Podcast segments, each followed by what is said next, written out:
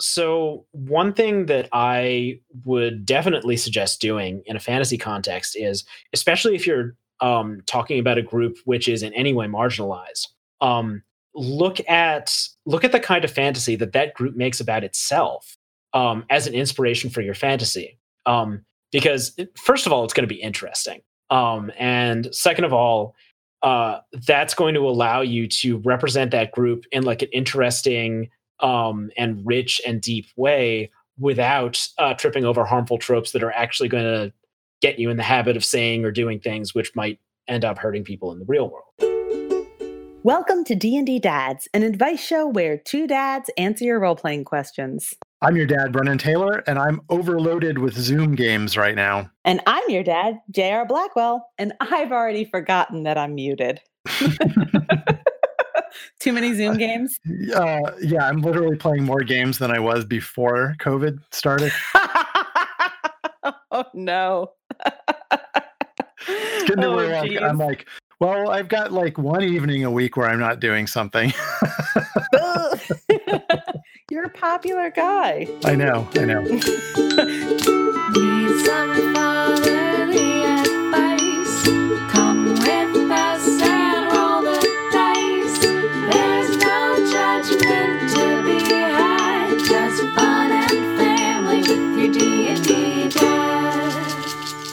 So, what's your big dad energy this week? Well, this week I sat down with my son who has moved out of my house and helped him do a budget so that he could figure out how much money he had to spend. Ah, It was So a very uh, it was a very dad moment. yeah, that's pretty classic dad. Uh, I wish someone had done that with me. He's That smart enough not to get credit cards, which I never was. So, yeah. Oh, smart, smart guy, smart guy. What's your big dad energy? So my big dad energy this week is that uh, my wife and I are oh we're always looking forward to bedtime because that's when we can like get stuff done and like have free time. And so like we have a very structured bedtime for our 3-year-old and then when she goes to sleep my wife and I just lay around and look at pictures of her. Uh, just so we're because we're so crazy about her. It's like go to bed go to bed go to bed. You're so cute They're definitely cuter when they're asleep. Yeah. that-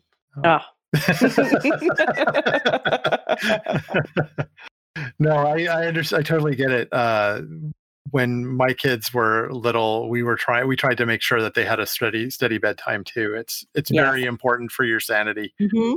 It is.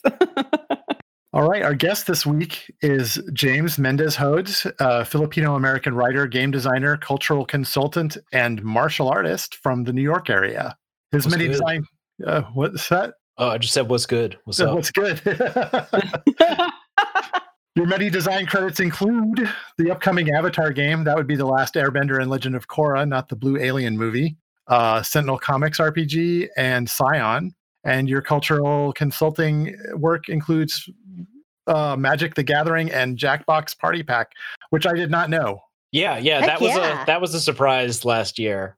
Um, That's yeah, a big so- one. Yeah, yeah. I was uh I worked on Jackbox Party Pack 7. It was a it was a great experience. Jackbox was was awesome about it.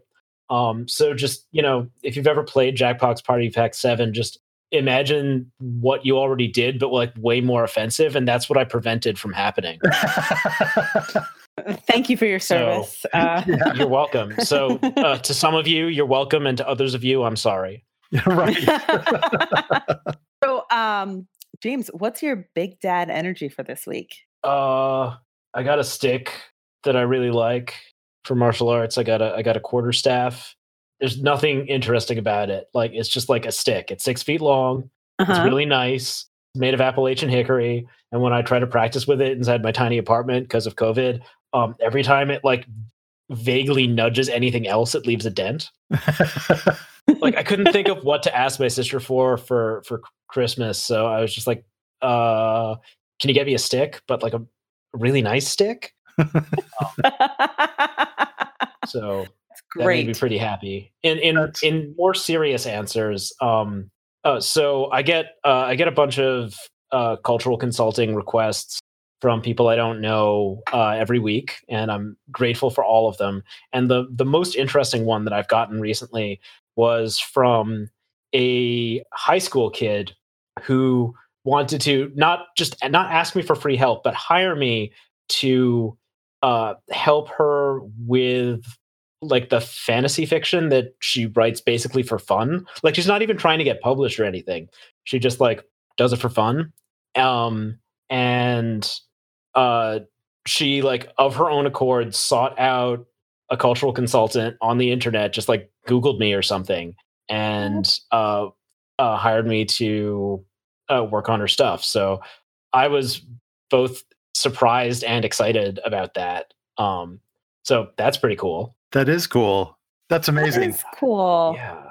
Um, I'm really glad that cultural consulting is now becoming like enough of a thing uh, in in people's workflow, in people's understanding of like what it means to create fiction, like that kind of thing.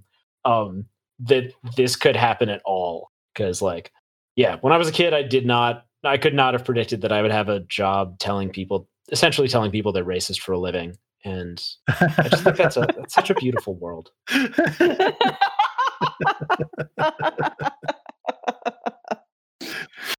awesome. Well, you've done some uh, consulting on uh, topics that relate to our question for this week as well. Yes, yeah, we're um, going to ask you to do some cultural consulting. please. So uh, Sandy asks, have you covered historical accuracy and when to care and when not to? That is a great question.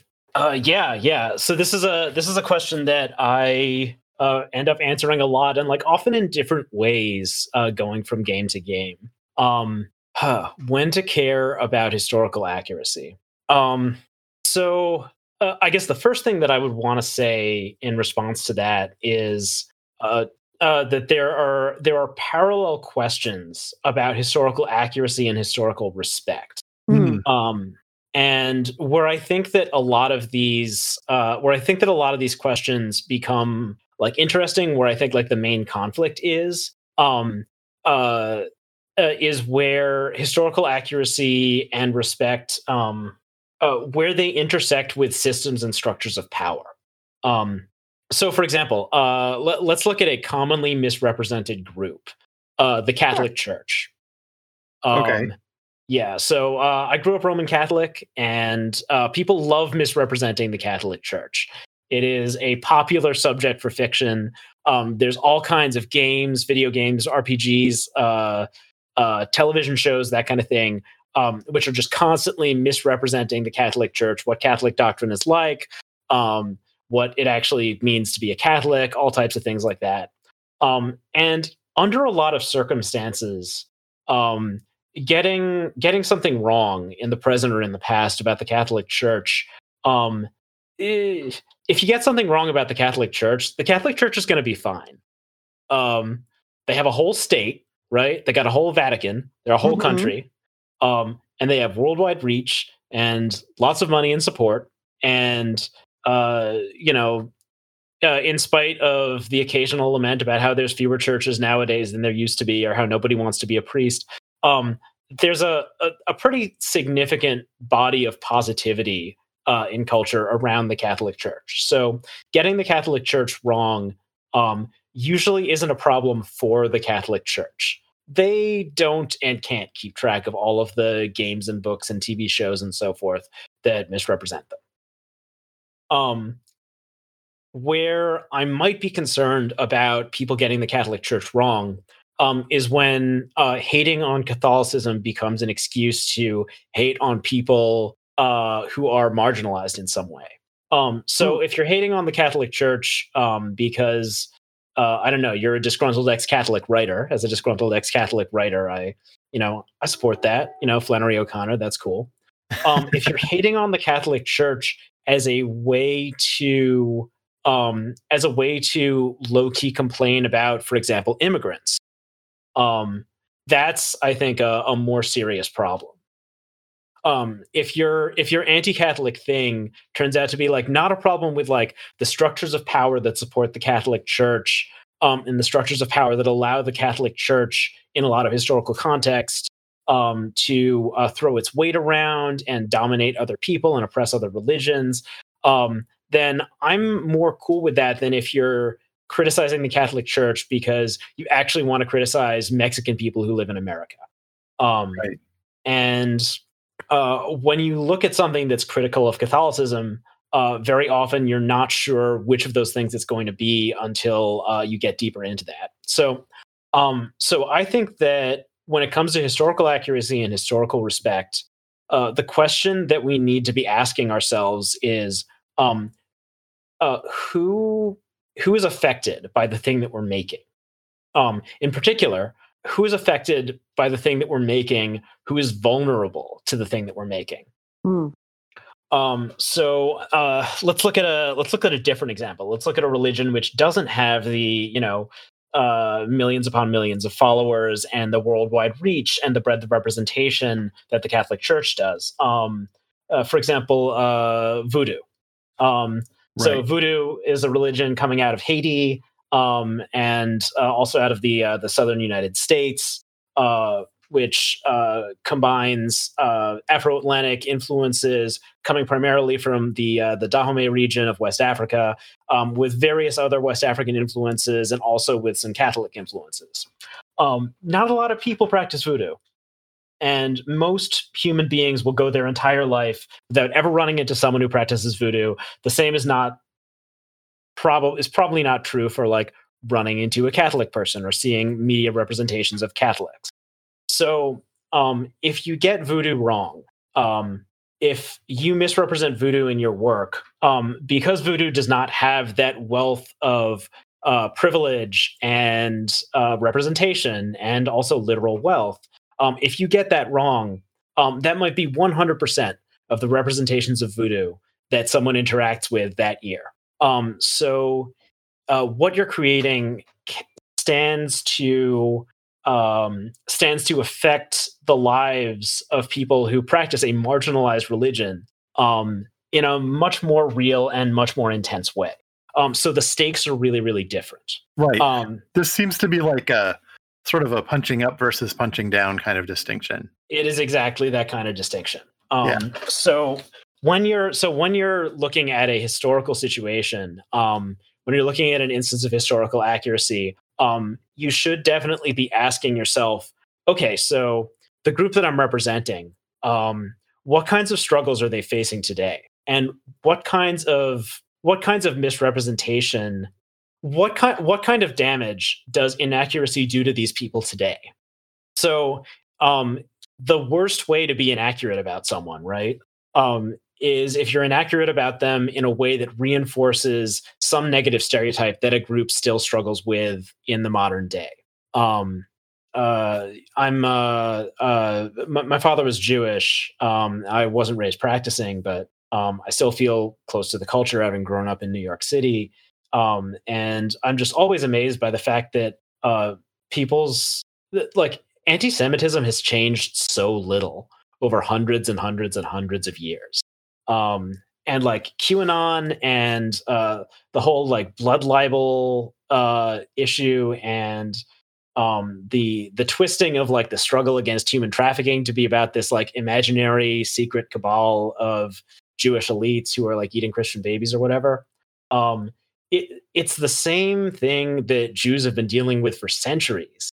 And I'm just like, you know, in, in game design, we're always talking about innovation. Why does nobody ever want to innovate in conspiracy theory? yeah. I mean, like, They- they're they LARPing, recycling right? The Like- same ones. Right? Yeah. Why would you just want to play like the same LARP over and over for hundreds of years? um, James, I had a, I had a question uh, for you about historical accuracy in games because a lot of the games I play, and I think a lot of the games that are out there, um, or particularly very popular games, are are fantasy games um, that draw on um, draw on elements of history, but don't necessarily aren't necessarily taking place um, in a historical setting. So there's like a lot of fantasy out there. I see you consulted for um, Magic the Gathering. Um, so when we're talking about historical accuracy, so if you have like a fantasy setting, it's set in a medieval era, clearly drawing on on um, influences from culture and on history, but not actually set specifically in like, you know, here's France, um, you know, in 1482. Uh, what what kind of attention do you need to pay to historical accuracy? Um, is there is there st- still like if you're drawing from a certain um, time uh, should is there is there something that you should keep in mind there or does a fantasy setting say okay maybe you don't need to pay attention to it all what's your what's your opinion on that So the thing that I'm most concerned about in a fantasy setting is it's really that same priority. It's Right. um are the is your fantasy are the are the touchstones that are involved in fantasy um uh, related to uh the identities and the issues facing real people today. Um and and in almost all cases the answer is yes. Mhm. um people people say like oh this is fantasy this is all made up it has nothing to do with reality and then you look closely at it and then it turns out that it's full of influences from the real world the clothing that Right. people wear the the structures that they build the architecture styles that they have um the names that you give things the kinds of weapons they wield all of these things are related to things in the real world and uh very often people who adamantly uh, assert that um, what they've made up is fantasy um, if you actually look at what they make, it it has all kinds of things to do with the real world. So when you have real world signifiers um, in a fantasy context, uh, people notice. Um, the the word, if you look at say Legend of the Five Rings, um, I've done a little bit of work for Legend of the Five Rings, um, both as a writer and as a cultural consultant, and even if the word Japan never appeared in L5R anywhere, people would know that it had Japanese influences. Um, similarly, uh, if you look at like Game of Thrones, um, even though it's a fantasy setting that George R. R. Martin supposedly created whole cloth, the fact that it was influenced by the Wars of the Roses and by real world European countries, um, you can't watch, you can't experience Game of Thrones without knowing that there were those influences. So humans are smart. We make connections between things. We draw connections between things automatically using, you know, our pattern seeking brains. So um, you have to be aware of those. You have to be aware of those patterns. Um, and in particular, the things that I'm most concerned about are places where someone wants to perpetuate some kind of hateful idea and they're trying to scrub it of apparent context by using fantasy as um, as a sort of disguise. So those are the things that I'm most concerned about. But for most people, like in the situation that you're in, where they're playing a fantasy game, that's not something that they're um, that's not something that they're necessarily. Uh, I'm not super worried about your particular home game um, perpetuating Mhm. those racist ideas um, or other other kinds of offensive ideas. Um, so in that context, um, something that we can use fantasy to train ourselves to do um, is to um, is to start to scrutinize um, how uh, how we see the people who our touchstones represent. Um, and uh, fantasy is a really good opportunity to explore how can we see someone um, how can we see fantasy about a certain group um, as people from that group would see it um, going back to the example of Legend of the Five Rings or of the the genre in general of um, East Asian fantasy that we see very often in Western role playing games. Um, uh, there's an idea called Orientalism, uh, which was originally coined by Edward Said uh, in the book Orientalism uh, to talk about the way that Western arts and material culture um, viewed originally the Middle East. Um, where there's a there's a particular pattern of uh, the way that the West creates fantasies about Asia um, that perpetuates certain harmful ideas that end up affecting people in the real world. Um, and uh, it's not that people in Asia don't make fantasy about themselves. Of course they do. But the tropes that are present in fantasy that Chinese people make about China, for example, are different than the tropes that we tend to see in fantasy that Europeans uh, create about China. Um, so one thing that I would definitely suggest doing in a fantasy context is, especially if you're um, talking about a group which is in any way marginalized, um, look at look at the kind of fantasy that that group makes about itself um, as an inspiration for your fantasy. Um, because first of all, it's going to be interesting, um, and second of all, uh, that's going to allow you to represent that group in like an interesting um, and rich and deep way without uh, tripping over harmful tropes that are actually going to get you in the habit of saying or doing things which might end up hurting people in the real world. Um, and then this kind of segues into the uh, the next thing about the next important thing about historical accuracy, uh, which is that uh, nerding out about history is fun. So, Okay. um, so one of the reasons why I make games that have um, elements of historical accuracy in them is that um, I think they're interesting, and like for the same reason that I'll read books with interesting settings, or um, you know, I'll get really into TV shows or whatever. I'll get into reading about historical settings and uh, about historical groups and periods that I didn't know about because I am I really like that feeling of discovery. Um, like that's that's joyful for me. So when I bring those into games, um, I'm doing that like out of a sense of joy, and uh, I guess the the positive effect that um, that has at the table um, is that I can um, I can delight people. I can um, if I learn something interesting about a group that doesn't often appear in Western media or in Western fantasy, um, and I can and I create something that's based on them, um, then that's bringing something that's exciting and new to people, and for reasons which are completely completely apart from like trying to get things right or trying to be sensitive. Um, I can show people um, new angles on fantasy and new angles on fiction um, based on these historical inspirations. And Cool. especially in nerd culture, like uh, people are already so familiar with so many um, with so many fantasy sources and so many kinds of fiction.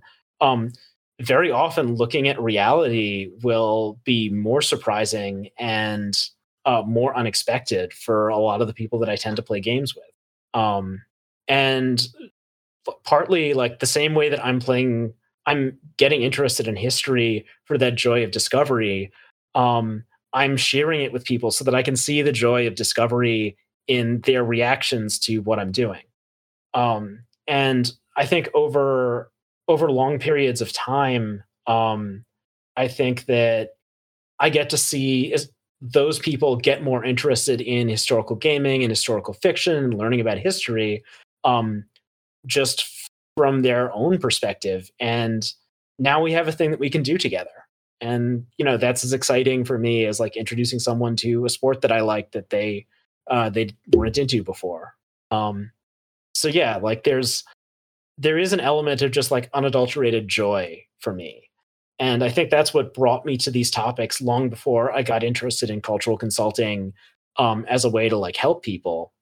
Um, and like at the end, even if cultural consulting weren't on the table, even if I weren't doing these things because I'm uh, worried about how uh, fantasy and RPGs affect people's real world lives, um, I'd still be trying to do historical stuff because it's just fun and I'm playing for that delight. Awesome. That's Thanks for your answer. Yeah, you, you that was very thorough. I appreciate it. I just love the idea of leading with delight, you know? yeah, absolutely. Brilliant. Yeah. So when I started out doing historical uh, historical type gaming or like culturally informed gaming, whatever you want to call it, um, and I was doing it for again leading with delight. Um, I made lots of mistakes, and there was lots of offensive stuff that I did when I started out in gaming um, that I ended up having to unlearn or I, having to iterate on. Um, and I guess like where that delight really helped me out emotionally was that um, when someone tells me I'm wrong, there's a physical feeling.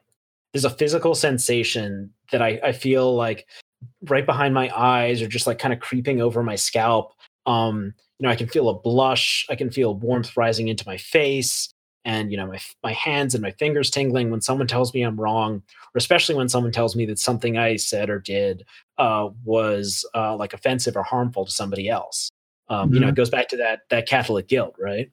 um, but if when I feel that, um, if I can sort of hold on to, if I can hold on to that delight and that positivity that brought me into the topic, um, very often um, that helps me get through those feelings of discomfort. Set aside my own ego, set aside my own defensiveness, and listen to the person who's talking to me. Um, and if I if I hold on to that delight, even as I'm going over the ways in which I'm wrong and I need to change things, then it helps me through a vulnerable moment and helps me get to a place where I can be better to other people and I can also feel better about myself. nice. Yeah, that's That's great. some good dad advice right It is, there. Right. Very glad. So speaking of d- delight, I think I think it's about time for us to move to our recommendations. Um, this is where we recommend something. My recommendation for this week is uh, the author T. Kingfisher, also known as Ursula Vernon, and uh, just Ooh. all all of her books. Uh, she writes fantasy for children and adults, and it's just fantastic. Her humor, her horror, her romance, her characters—they're all both refreshing and familiar. So her stuff can be read at redwombatstudio.com. And if you're not ready to invest in a book just yet, uh, Google LeVar Burton reads The Jackalope Wives, and you'll get um, a short story intro into her fantastic fiction. And it's read by LeVar Burton. So really, you just can't lose. yeah, That's that's amazing. I did not know that. Uh, I did not know that T. Kingfisher was Ursula Vernon. Uh, the only thing of hers I know is uh, the the Wombat comic Digger. Digger. Yeah. Yes, which is Digger, Digger. Comic. Yeah. Very It's a wonderful comic, and and uh, she writes a lot of great children's books, but adults books too. And I think if you're um, you're a fantasy person that likes fantasy, they're they're so good. They're so good. They're they're that book, you know, like when the author you you love you finds out he has a new book, you you you scramble to the Mhm. nearest uh, place Yeah. to buy books, and you're like, get out of my way, everyone, clear my calendar. I don't care how much the hardcover costs. I need it yesterday. I have to read a book tonight. Great. You have a recommendation for this week, Brennan? I do. Um, I'm recommending The Crossroads at Midnight by Abby Howard.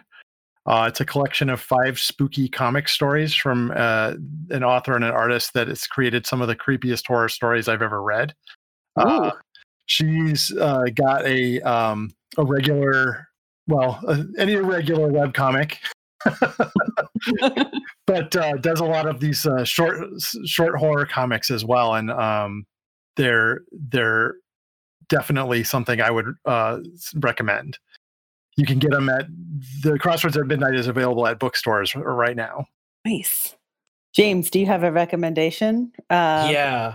Yeah, I am so excited about the new Ravenloft setting book that's coming out for Dungeons and Dragons Fifth Edition. Yeah, Um, the the the all star team working on this game of writers, designers, artists, every is is just stellar, and it's so easy for me to get grumpy about or bored with D and D. Um, but I could not be more excited about um, the about the direction that this Ravenloft book is going. Um, and then uh, you know, one other thing. Um, I'm late to the party, but I'm finally playing these dating sims, uh, Monster Prom and Monster Camp, mhm. Hmm. and I just I love them. They just do such a great job of walking the line between um, like respecting all kinds of diverse uh, identities and also just being like horrible people at the same time. you know like and, and the fact that like um they're so affirming and then also so full of genocide and cocaine um you know it just really means a lot to me as a cultural consultant that there's stuff like this out there That's great. Great. Thank you very much. you're welcome Thanks for coming on the show. thank you so much for having me it was a joy You've been listening to D&D Dads, a role-playing game advice show for everyone at the table, the parlor, or the dungeon. I've been your dad, Brennan Taylor. And I've been your dad, J.R. Blackwell. Send your questions to askyourdads at gmail.com for advice about playing, running, or writing a role playing game. Because if we don't know the answer, We know someone who does. Send that email you've been putting off. You know the one. Hush now, darling, dry your eye. It's not forever goodbye.